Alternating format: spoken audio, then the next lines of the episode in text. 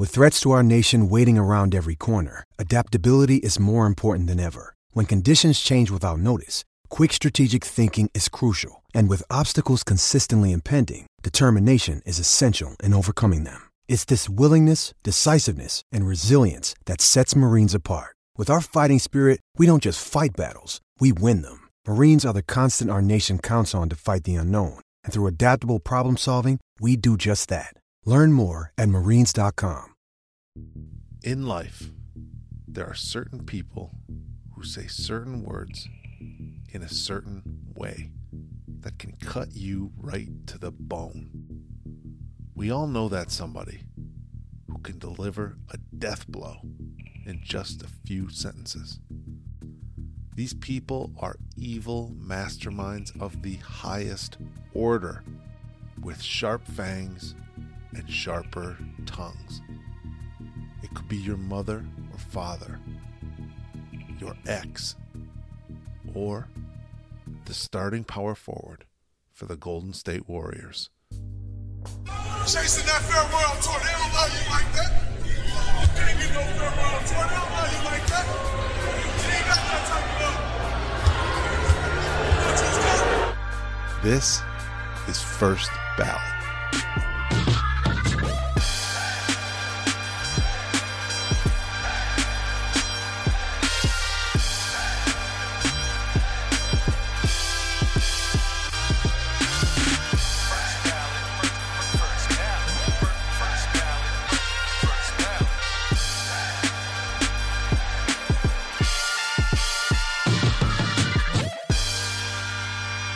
Welcome to First Ballot, the podcast that celebrates the moments in sports that really matter and decides whether to induct them into the First Ballot Hall of Fame. I'm your host, Neil, the long lost Gasol brother, aka Got Him Coach, the podcast Jordan Clarkson, coming to you live from the Shaquille O'Neal big and tall executive suite desk chair.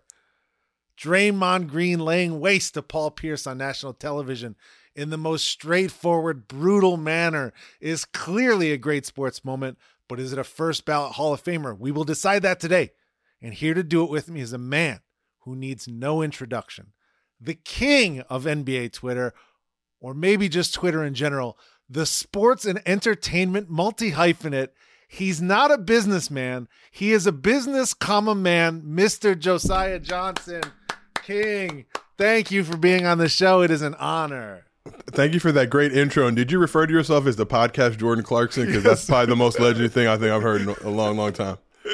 I did. It's only based on the fact that he's half Filipino. So am I, but I hope that's where the comparison ends. Uh, it's all gravy. Filipino love. Definitely got tons of love for the Filipino community. I'm on the lumpia heavy, so you already know. I appreciate that, sir. Josiah, everyone follows you where they should at King Josiah54. Your numbers on the app are official, they're bankable. Have there been any retweets, quote tweets, replies, or DMs that really got you? Any pleasant surprises? Uh, you know, obviously LeBron James calling me the GOAT was the most pleasant Amazing. surprise. Jordan Peele giving me some love back in the day was a pleasant surprise. Ava DuVernay, who I worked with on Colin in Black and White, telling me that she shares my memes with Oprah in group chats. Oh my Amazing God. surprise. John Legend, who I'm a humongous fan of, actually got to see him perform uh, out in LA when he was out here uh, this past uh, summer, I believe. Uh, you know, another another amazing individual uh, to give me love. So honestly, it's just cool. But even just regular people, man. Every day I open the app and somebody's you know sh- showing me praise, and I'm super thankful and humble. It's amazing. That's those are incredible stories. Oprah Oprah in the group chat is fantastic. That's hard to beat. When you're sitting at home, how do you find out that LeBron calls you GOAT? Do you just check your phone? Does your do people start texting you? Like how does that moment happen? was actually a funny story because another legend uh, DM me, uh, Kyle Long, who uh, you know played for the Bears for a number of years, believe played for the Chiefs uh, most recently. Uh, sent me a DM like, "Yo, bro, you got the LeBron love." I'm just like, "What are you talking about?" And then I, I went back and scrolled through. Then you see the Avi showed up in the verified section. It's like this looks like LeBron's account, and then you click on it, and me and him kind of have an exchange where we go back and forth. And just to know I shared, you know, brief moments with with uh, you know, who I believe the greatest basketball player of all time. Uh, you know, it was a phenomenal experience for myself. Amazing. Congratulations. Now, when we were producing this episode, shout out to my producer, Jessica Singh, we identified a couple moments that we thought might be perfect for you, King Josiah, to debate. And you immediately chose Draymond Green's They Don't Love You Like That moment. Why? What's funny. Actually, I was working at a company a number of years ago, and uh, they were working on a pilot for a show that they were working on. And Draymond was going to be one of the guests, so they asked me to basically write a script for him about uh, talking shit. So literally, this moment sprung to mind. I wrote this script that I thought was amazing. I got to hunt it down at some point, but just you know, I, I thought it'd be great, fit his tone, fit his voice, and I used this moment basically as uh, the you know the motivating and, and catalyst for the the script that I wrote. So looking back on it, I'm a big Paul Pierce fan. It's unfortunate that he found himself in this position, but it's also a testament to Draymond. I'm not a Warriors fan by any stretch of the imagination, but Draymond is a guy to me that I have the utmost respect for because of his ability to get under players' skin and his unwavering ability to talk trash, talk shit, and really just dehumanize human beings who are Hall of Fame level. So here we are. Uh, the the the most underrated thing about Draymond's trash talk is the sound of his voice.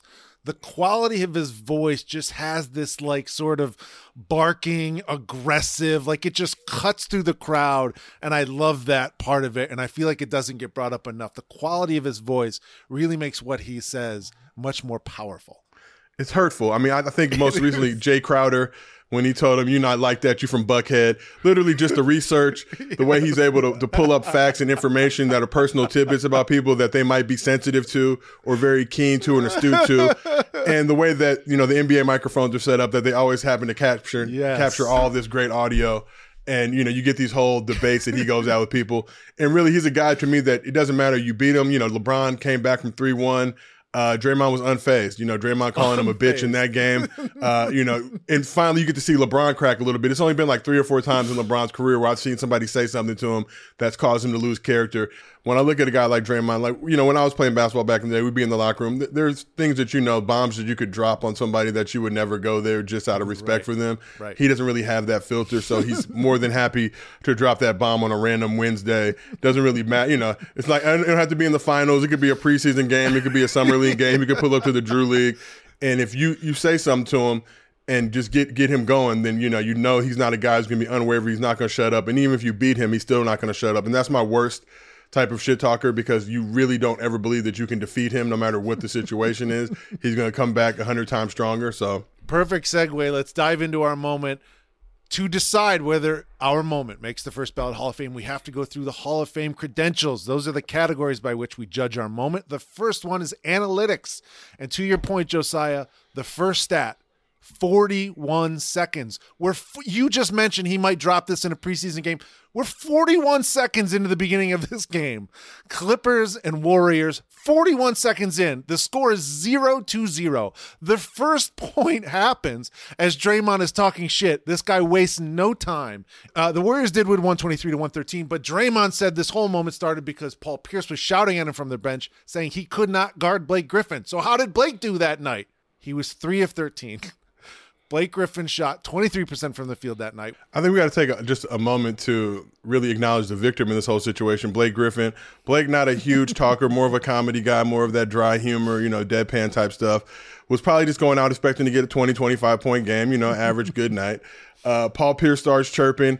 Blake has to hear this. Blake has to hear Draymond start insulting Paul Pierce and wants to laugh. You know, that's the, the, the most messed up part about this thing as guys can tell you that have hooped before, it doesn't matter for somebody in your team if they're getting clowned and you're in an earshot of that and you hear it, you're going to laugh. And sadly, you can't make eye contact with them. You have to cover your mouth. We used to do like the Goodfellas thing back in the day, where we'd cover our mouth when we were talking to each other. Just you know, if we had to giggle or do whatever because we knew the cameras were looking at us and we didn't want to be you know the next victim on the Summer Jam screen. But for Draymond to do that to start the game, 41 seconds in, as you mentioned, and then proceed to lock up Blake Griffin to the tune of 23% from the field, I think further heightens and adds to his argument and to this discussion point and really helps elevate him in my mind to make this a first ballot moment. But you know, at that moment at the end of the game, Blake's probably, you know, telling Paul in the locker room, like, yo, bro, chill out. Like, like you messing my shit up now. Like you messed up my average and you were on the bench. And mind you, Paul on the bench, kind of the entailing of his career, Hall of Fame career, great basketball player, but he was washed at that point, and it's sad. Paul's an LA guy, Inglewood guy. We grew up playing in the same AAU program. I've always had a tremendous amount of love and respect for him as a human being. He went to the Celtics. It was tough for us to really embrace that.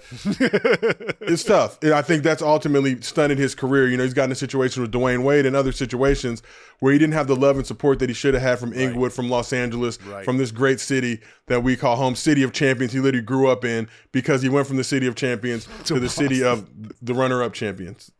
almost the city, almost as good as the city of champions. Well, that's uh, you're 100% right. One DNP coach's decision. Paul Pierce never got off the bench that night. That is a disaster.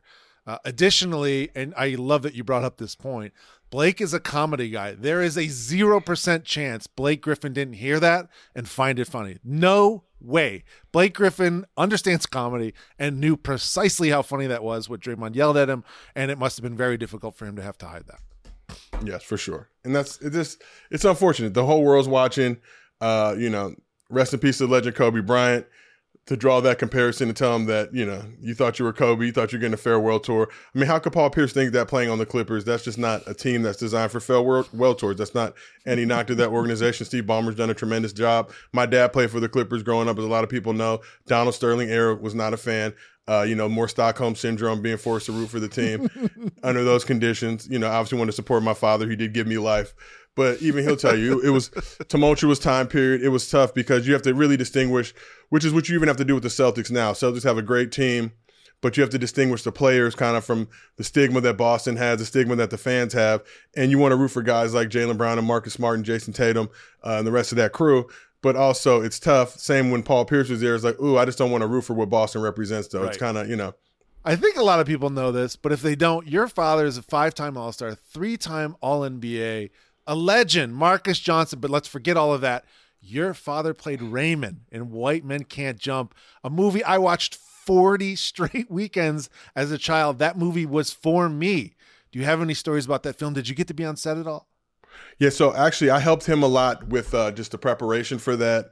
Uh, I remember reading the script and, and, and loving it. Even I was like eight or nine years old at that point. Was a little too young to be in the movie. My older brother Chris has a cameo in there. Oh my uh, my cousin Carlton has a, a cameo in there in one of the, the court scenes. He's messing around with the clown, like spinning the ball and like running around. so I got to pull up the set a few times. Was actually there like the pre-workouts when they were getting everybody ready to go. They were working out at the Beverly Hills YMCA, I believe was one of the spots where they were training at. And if you can imagine, just a gym full of like people like my dad who are former NBA guys, and then people like Wesley Snipes, Woody Harrelson. Woody actually had a basketball background. Wesley, not so much. Let's just say Wesley struggled during some of the drills. A lot of the players didn't want to go with Wesley during some of those drills because he would mess up a lot. Then they have to do it over. He kind of caught wind of this, started cussing people out. But it was a tremendous experience. And I remember, you know, being on set a few times, seeing my dad. He was a method actor, so he was in character as Raymond for a good two to three months. Didn't shave, just rolling around the house like that, kind of with that crazy look and demeanor. But uh, being in the theater for the premiere. Uh, when his scene popped up for the first time, and just the way that the crowd responded, how the whole theater laughed, and you just knew then that it was it was going to be a legendary moment. Didn't quite know how iconic it was going to be, but Right. you know, it's phenomenal, phenomenal thing. Amazing. Let's get back into our moment. The next credential is the MVP. What's the most valuable part of this moment? Let's listen to it together. You tell me which of these sentences is the most cutting, which is the most valuable. Chasing that farewell tour, they don't love you like that. You can't get no farewell tour, they don't love you like that. You ain't got that type of love. You what's good? Now, which of I mean, I those think you know. sentences? No, I think here, we you all tell me. You tell me, please. Neil, you know, you thought you was Kobe. it just the the exclamation point on a, just a, a series of great shit talking. You think you're getting that farewell tour. They don't love you. You got no farewell tour. You are chilling on the end of the bench right now, Paul Pierce. Amazing career, NBA champion, bucket getter, overcame adversity, Inglewood's finest, dominated in high school, went to Kansas like Stacy and Menace to Society. Uh, no farewell tour for you. Maybe in Boston, maybe in the land of lucky, but no. And that, I mean, look, 'cause for Paul Pierce, he's the tail end of his career. He's just trying to ride it out, get his check, you know, back in LA. And you thought you was Kobe, not getting a farewell tour. And everybody heard it. imagine being, it. imagine being in that arena during a free throw, so it's quiet. Oh like I said, NBA mics picking it up, and you have to listen to that banter going on. Imagine being Doc Rivers, Ugh. CP3. Oh my god. Donald. Wait, I don't even know if Sterling was there for this point. I think he might have been what departed. Shelly Sterling, whoever, somebody in the Sterling fan. Even even Sterling's like, damn, like that's cold blooded, and we are literally the scum of the earth, and we even thought that was despicable. That's over the line for the Sterling family. Like that's too much. That's an evil man. it re- invoking Kobe is just very mean, uh, and it's it's beautiful. I do want to give a little bit of attention to "You Ain't Got That Type of Love" for the same reason. Him yelling "You Ain't Got That Type of Love." It's just like such a base, fundamental level insult. It's like he's telling you. People don't love you like that. It's like just such a simple, pure sentence, and it's really just nasty and cutting. And I think that's a that's an important part of that phrase and what he yelled. A lot of people may not remember this, but you, Josiah Johnson, are actually responsible for the viral footage of Kobe at the Drew League in 2011. He hit the game winner over James Harden. Yep. Tell us about that day and that moment. Summer day, August 2011. I'm kind of at home chilling. Uh, get a call from my dad, like, yo, pull up to the Drew League today. Kobe's supposed to come. I'm just like, I don't really feel like doing that. Like, I'm good. literally, I literally was that arrogant and stupid. Like, yeah, I don't- I'm good. So I called a, a close buddy of mine who I knew had the camera equipment too. I'm like, yo, Kobe's supposed to come. Can you go film it for me? Like, he, he couldn't make it. So finally, I'm like, all right, come hit my dad back. Like, all right, I'm coming. I'm on my way. Li- literally, this is like the, the, the how much of an idiot I am, uh, and I'll be fully honest about it. So, uh, grabbed the equipment, shot over to the Drew League. Shout out to Dino Smiley and the whole crew over there. Uh, went through like a back door, and even when I got there, kind of word started filtering out that Kobe was coming. so. right. Gym gym doors were closed at that point. There was a line out the door. I'd interviewed a couple people just to get some scenery. I interviewed a, an older woman. She's like, "Yeah, I've been out since 11 a.m. It was probably like three at this point, like an 80, 90 degree day, like oh, sun blistering, just burning down." Finally, guys go out to warm up. You know, I'm I'm standing near the door, kind of just spraying the area, getting some B roll, getting some scenics. Kobe walks up. I mean, I grab the camera. Even me, I'm giddy. Like you know, it's it's it's easy to talk shit from a distance. You know what I'm saying? When you don't, when you're not around these guys, like. But actually seeing Kobe in real life walk up, like I, my heart even starts fluttering a little bit, and I'm, I'm ashamed to admit it at that point. So I'm like, damn, I'm supposed to be this diehard LeBron fan, but you know, just the way you know, just the just the aura around him and the way he carried himself and walked in the gym and was doing his Kobe thing, dapping up all the players, messing around with guys, getting some jumpers up. Him and Marcus Banks, who uh, you know, you played in the league, g- were going one on one with each other, kind of just joking around, but also very serious as well. I funny, I got a shot of him and my dad dapping up. You know, Kobe paying respect to to the OGs. So proceed to play the game. Uh, you know, Kobe's looking solid out there. He's got some great moves, but he, uh, Harden's guarding him, Demar's guarding him. Guys are going at him. They're not showing him any love. Right. Fans on the court, dudes holding babies, talking shit to him as he's running up and down. You know, like the sheriff there trying to guard everything, trying to keep everybody contained. But, you know, literally at any point, if the crowd turns, there's nothing they can do about it. It's maybe like five police officers, not enough to contain. It's probably like five, 600 people in the gym. Uh, so Kobe and Harden, and all these guys are going back at it. So fourth quarter, we'll fast forward. Kobe's team is down like eight points, some crazy with a couple minutes to go. Uh, during the timeout, sheriff walks over to Kobe like, "Yo, we want to get you out of here now." You know, before you know the game ends and there's a melee. Kobe looks up at the clock like, "Yo, there's still time on the clock. I got to finish the game." I I had the camera. I'd been shooting for like two three hours straight at that point, so I captured the moment not as good as I would want to. It's funny. I did a uh, worked on a doc with Baron Davis on this and gave him some of the footage for it. And he's like, "Yo, did you get the part where Kobe told the sheriff?" And I'm so in the zone when I'm filming Yeah. that I'm just capturing so much stuff. I'm not really, you know, it was hard to hear in the gym. I was like, I don't know if I got it. Then we played. It's like, oh, there it is. Booyah. so got it. But you know, proceed. Game comes down to the final play. Kobe's team's down one. Uh, Kobe brings up the ball. Whole crowd's going crazy. Ends up shaking Harden, hitting a uh, you know nice little floater from like 15, 17 footer right by the free throw line for the win. Crowd just rushes the court. Everybody just you know, and it's it's one of those moments that you capture.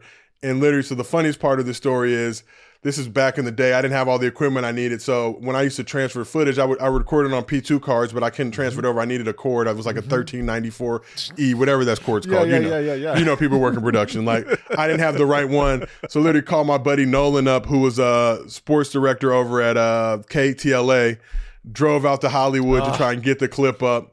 Had the best view of it, but I think you know dropped that dropped that thing. And this was back in the day when it was like hoop mixtape. I think Ball is yeah. Life, and then a guy by the name of Marvin who who filmed for the actual Drew League.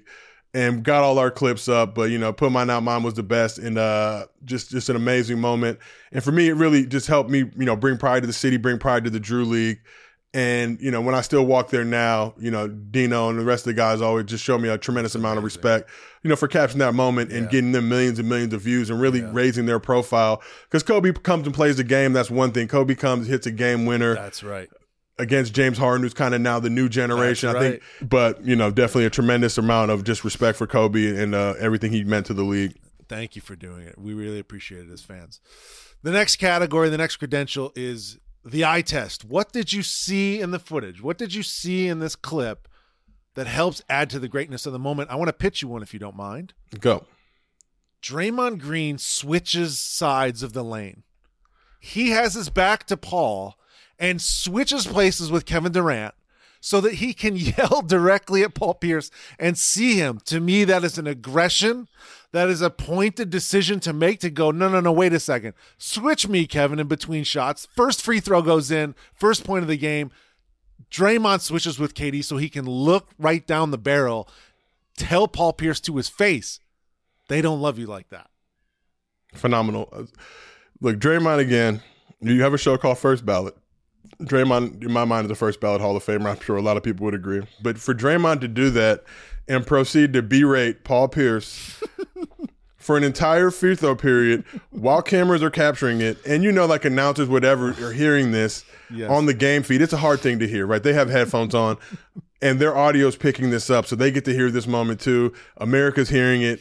Everybody now you're taking a Warriors Clippers game, which there was interest in. Both those teams were solid. right. But now you're taking a moment that literally even your casual fan probably converted people who weren't even fans of basketball who were just like, damn, is this what it's like? Okay, I, I thought basketball was soft. Like, okay, I'm, I'm actually going to really tune in. So for him to have the presence of mind to do that, and when you listen to Draymond tell the story, Draymond's always like, yeah, uh, you know, I think probably Paul Pierce called him a bum, and at that point, Yeah. that's what set him off. They'll take the banter. Hey, you can't guard Blake Griffin. Okay, haha. Oh, you're a bum. Oh, re- oh. okay. I'm a bum. All right, let's. I got some bum for you. Yeah, I'm about to. Yeah, I'm about to unleash this. The next credential is you mad, Robert. Play the Cameron clip right here, please. And we're back. Who was mad? Who was mad at this moment? Paul Pierce clearly got got. That night, Paul went home and tweeted the following 73 wins, and you thought you was going to win the title that year. 3 1 lead. Oops. I mean, is that a joke? I, I don't know. What is that? What is he doing there? So, as we all know, Paul Pierce not the most efficient social media user. I believe he was still using clip art during that whole uh, DeAndre Jordan fiasco with the Mavs. You know what I'm saying? But for him to do that, and that that's the thing, you know, you're probably sipping a little bit after the game. Your circle's gassing you up. You got to do something. And again, you're just going at Draymond. My advice, like going at Draymond, KD, some of these guys, like, yo, just move on from it. You're not really, it, you're not going to have that, just that moment you think where, in me, I'm like a master of memes and all those type right. of things. Even me, like going at Draymond, I just don't, I don't, you know, it would take a lot for me to pull that meme or that moment or that thing I could say to him that would turn the tides. Like I've seen uh, only happen a couple times to people of that magnitude. So for Paul to go home, all you're really doing is just reminding people with that tweet That's right. and now letting them know how much it really hurt. point. Like, because you're still thinking about the 73 win Warrior, 73 win Warrior team, you know. Do you remember this, Josiah? I did not. Two days later, Paul Pierce actually joined Michelle Beadle and Michael Wilbon in studio on ESPN's Saturday night broadcast. This guy's in season and agrees to appear on national television, and it's clear it was all designed around him discussing the Draymond moment. Let's listen to the clip. What, on a scale of 1 to 10, what are you giving his trash talk game? You know, that's about a three. You know, I've oh been around for a long time. You know, the likes of Kevin Garnett. Obviously, I grew up watching Gary Payton, hearing him. So that, that that's that's light. Could you even That- hear Draymond the other night? No, I couldn't even hear him. But this, I I don't believe that for a second. This like idea that GD get out of town, you couldn't hear him. That don't lie to me. Like, do you think I'm an idiot? You're he's lying. So this will be my second Menace to Society reference of the show. we got the scene uh, where they're showing the tape. Chauncey, you know, what I mean, like, you know, and he's just mad at, at and he's like, bro, you saw the tape, you heard, you know what happened, you know what went down. He just he embarrassed you. It's okay. a three out of ten. Now Gary Payton, great trash talker. I don't even think you know Gary Payton was a mean guy in terms of his trash talk. Like you know, my dad from his Sonic days had stories of him and George Karl going at it during games, whatever. Oh, amazing.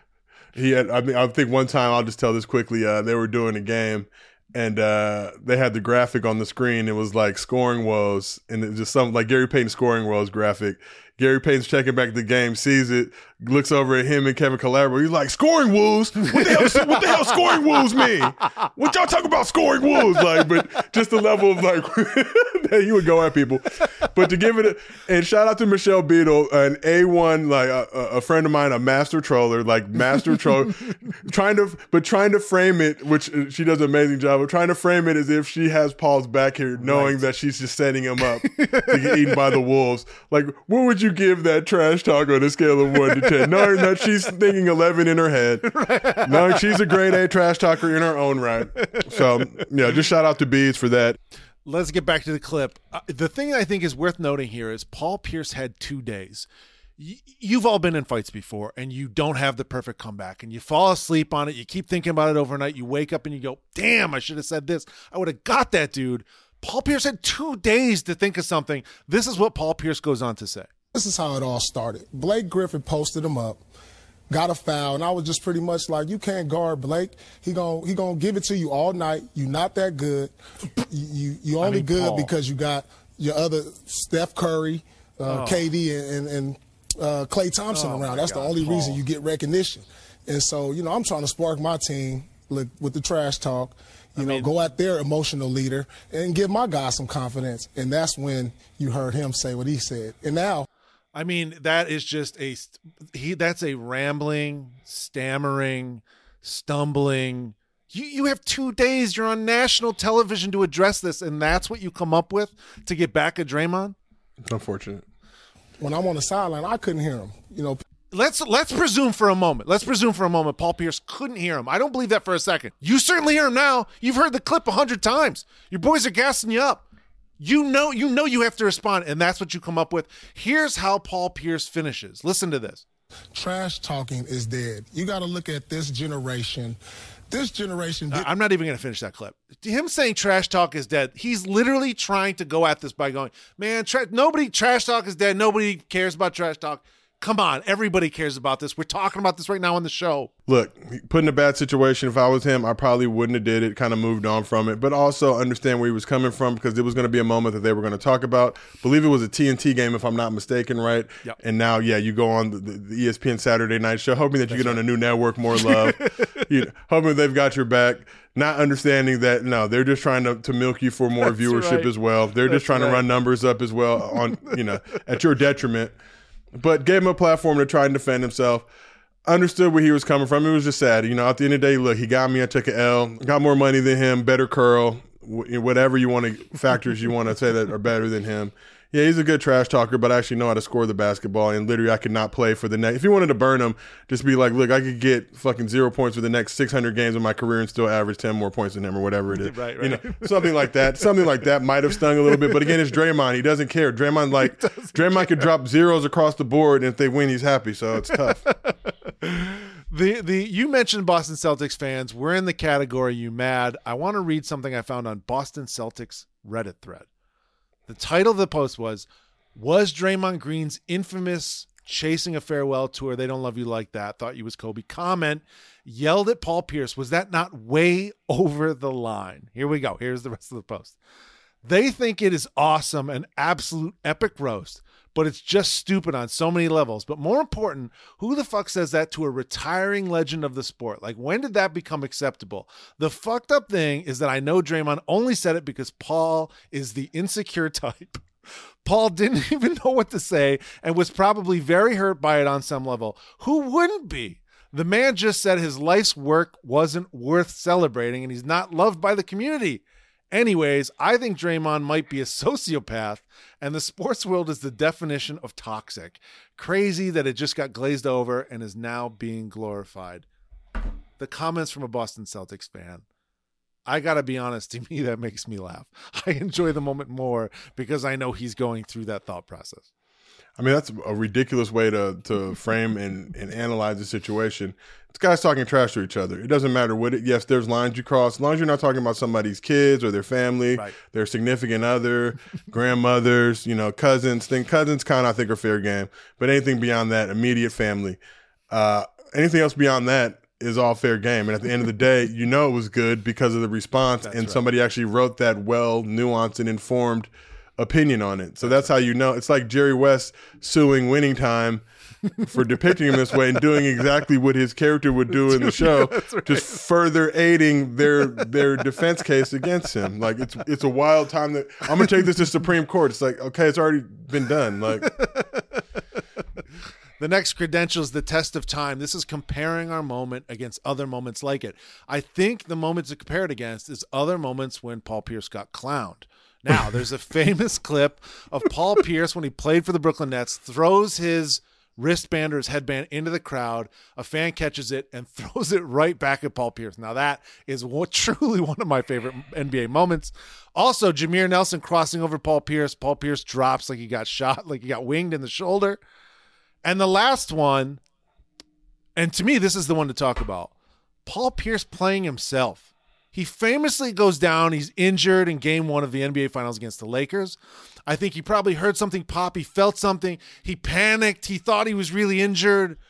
He's like almost in tears. He gets lifted up by his teammates. He gets wheeled off backstage into the locker room. Everybody's going, What's going on? Me as a Laker fan, I'm watching going, Well, we just beat the Celtics. Paul Pierce is out. I'm excited. Paul Pierce comes back, has this great game, and it's it's Paul Pierce legend now. This wheelchair moment. How does Paul Pierce? I guess. Uh, now I want to walk you through this. I want to get your thoughts. To me, I guess Paul Pierce looks at that moment and goes, "People clown me about the wheelchair. They think I'm soft because I something happened and I need a wheelchair to get out of this." Because everybody was ragging on him, his defense is to go on ESPN and tell everyone that he shit his pants. I I, I don't know. Well, what? I don't think that makes the situation better. His defense for needing a wheelchair, instead of going, you know, I freaked out, I thought I was injured, but I came back and I was ready. I, I beat him. We beat him. We won the championship. Get off my ass.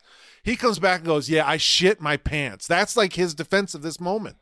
like as a man with weak bowels.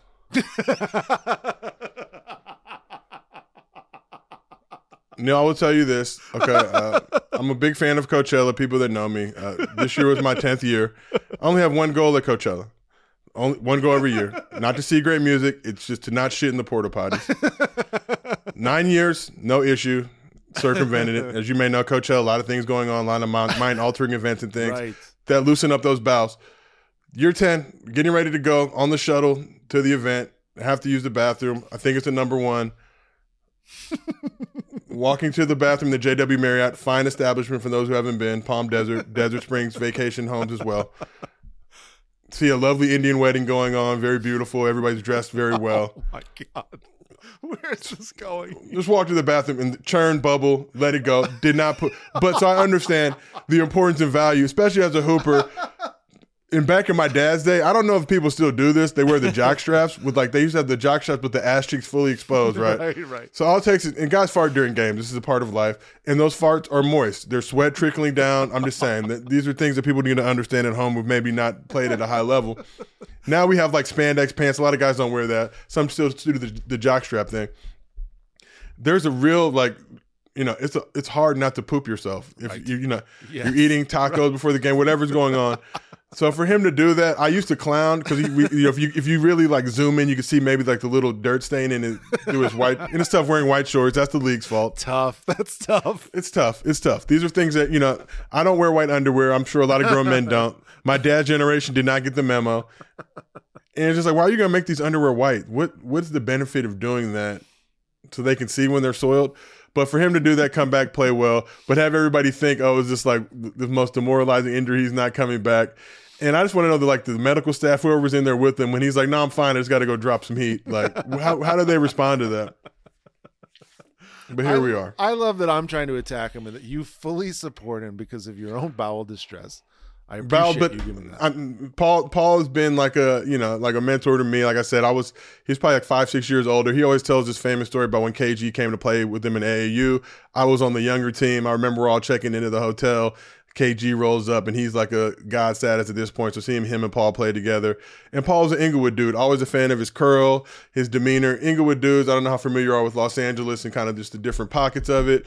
You know, not necessarily, they always fashion themselves a little different than LA guys, but their curls aren't as moist as ours. But he did have the nice pro style curl that I would see.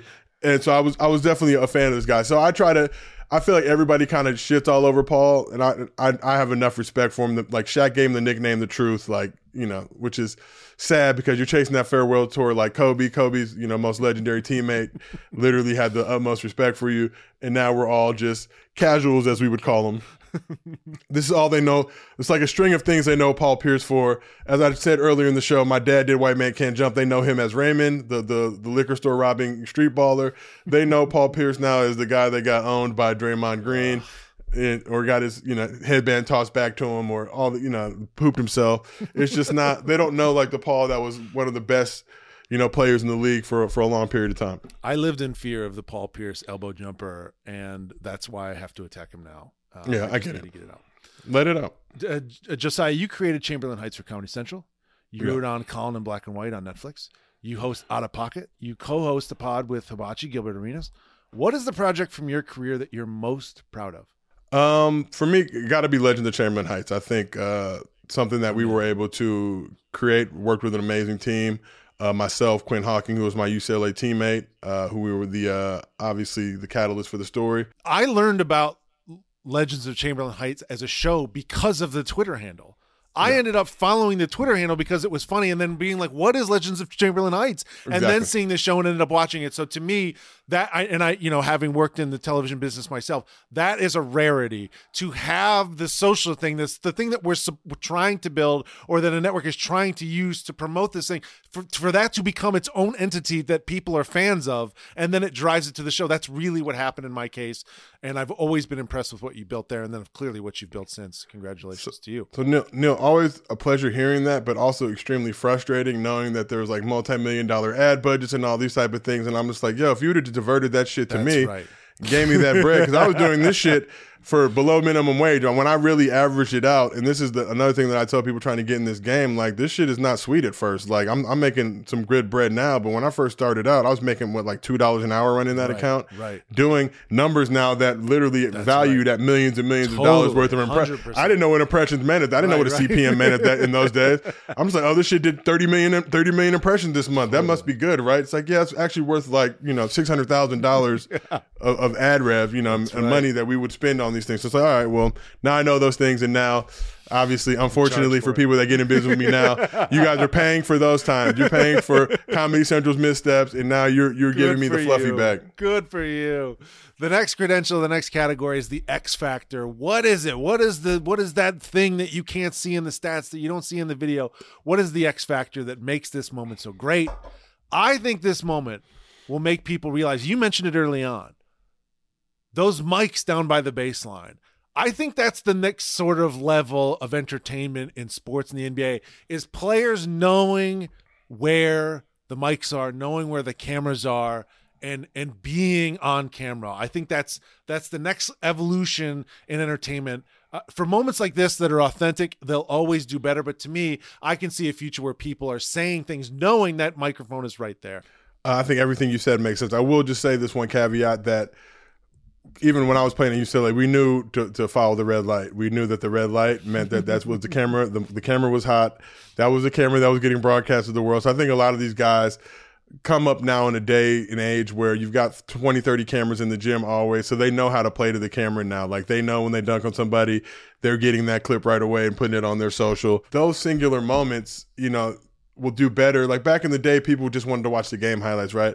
That highlight will do a better number than, you know, 10 Warriors games. just because that singular moment, everybody's going to be talking about it. You saw it. He's on ESPN two days later.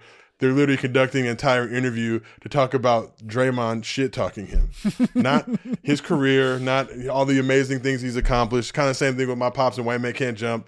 Just tell us about robbing the liquor store and going to your car, getting your other gun. That's all we want to hear. It's a wild, it's a wild thing, but I think a testament to the, the longevity of the moment and also how legendary the moment is. Stats, career, seasons, that's for history. Moments are for us. We carry them. We have our own memories of them. That's what this podcast is. We're deciding whether this moment goes into the first ballot Hall of Fame. This is a serious thing. And the next credential is a big one it's the cosign. Josiah Johnson. Should Draymond Greens, they don't love you like that moment, make the first ballot Hall of Fame and why? The floor is yours.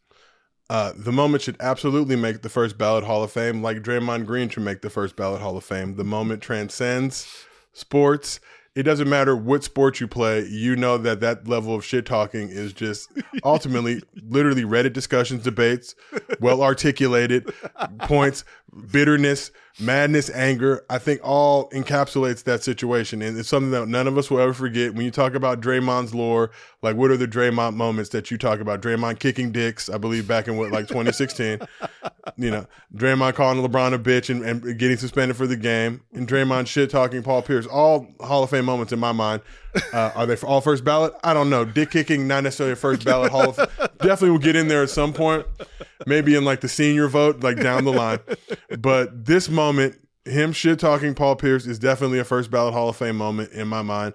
Because again, when you think of Draymond, and sadly, when you think of Paul Pierce now, you don't think of championship with the Celtics, That's right. unless you're a Bostonian. Right. Everyone else beyond that thinks of doo doo in the pants, and they think of either shit in the pants or Draymond shitting all over. It's just like a lot of lot of shit going on in the Paul Pierce space, but nonetheless, so I would give it that nod, and it's sad because, like I said, I'm a Paul Pierce fan, and that's how you know that it's authentic. Like I could be trying to sweep this under the rug, not make a big deal out of it out of respect for Paul, but no, it's a first ballot Hall of Fame moment. The next credential is the induction speech. That is when I, Neil, get to decide whether this moment goes into the first ballot Hall of Fame. And I realized I'm biased in this. If you know me, you know this. And if you don't know me, listen to me loud and clear. I hate the Boston Celtics. I hate them forever. And I hate their players and everything about them. Fuck Boston. For that reason, it is my duty as the progenitor of the first ballot Hall of Fame to recuse myself in this matter. I abstain from voting. So, what does that leave? You just heard what the king of Twitter has to say. And more than that, listen to the people. Go search the internet for the phrase, they don't love you like that. The returns are abundant and hilarious. The phrase has entered the lexicon, it's here to stay. When I think about Draymond Green, just like you just said, Josiah, I think of he's a world class defender. He's the heart of a true NBA dynasty. I think about that joke when when the guy said that it looks like he's wearing a backpack when he shoots. I love that joke. And I think about Draymond tearing Paul Pierce limb from limb. That's it. That's the list. And that is why Draymond Greens, they don't love you like that, is officially inducted into the first ballot Hall of Fame. We did it. Ladies and gentlemen, we got it. Josiah, thank you so much for doing the show. I really appreciate it. What can you plug? Where should people follow you? What should people watch? What's your next move? I'm done plugging. If you know who I am, you know where to find me. if you don't, look it up. Just ask like three people, at least one of those three will know. But I appreciate you, man. So much stuff going on. Just thank you for the opportunity to, you to appear on this legend. Thank you so much for doing it. I really appreciate it. Josiah Johnson. That's it. That's the show. Thanks for listening. Please, if you enjoy the show, write and review us or tell a friend. My special thanks to the king, Josiah Johnson. First Ballot is edited by Robert Rucci, produced by Jessica Sang. If you need any music for your podcast or a beat for your song, go to at Rhythm J. He did all the music in this show. Same with any design work. Make sure you check out Rob Harskamp. He's fantastic. This is First Ballot.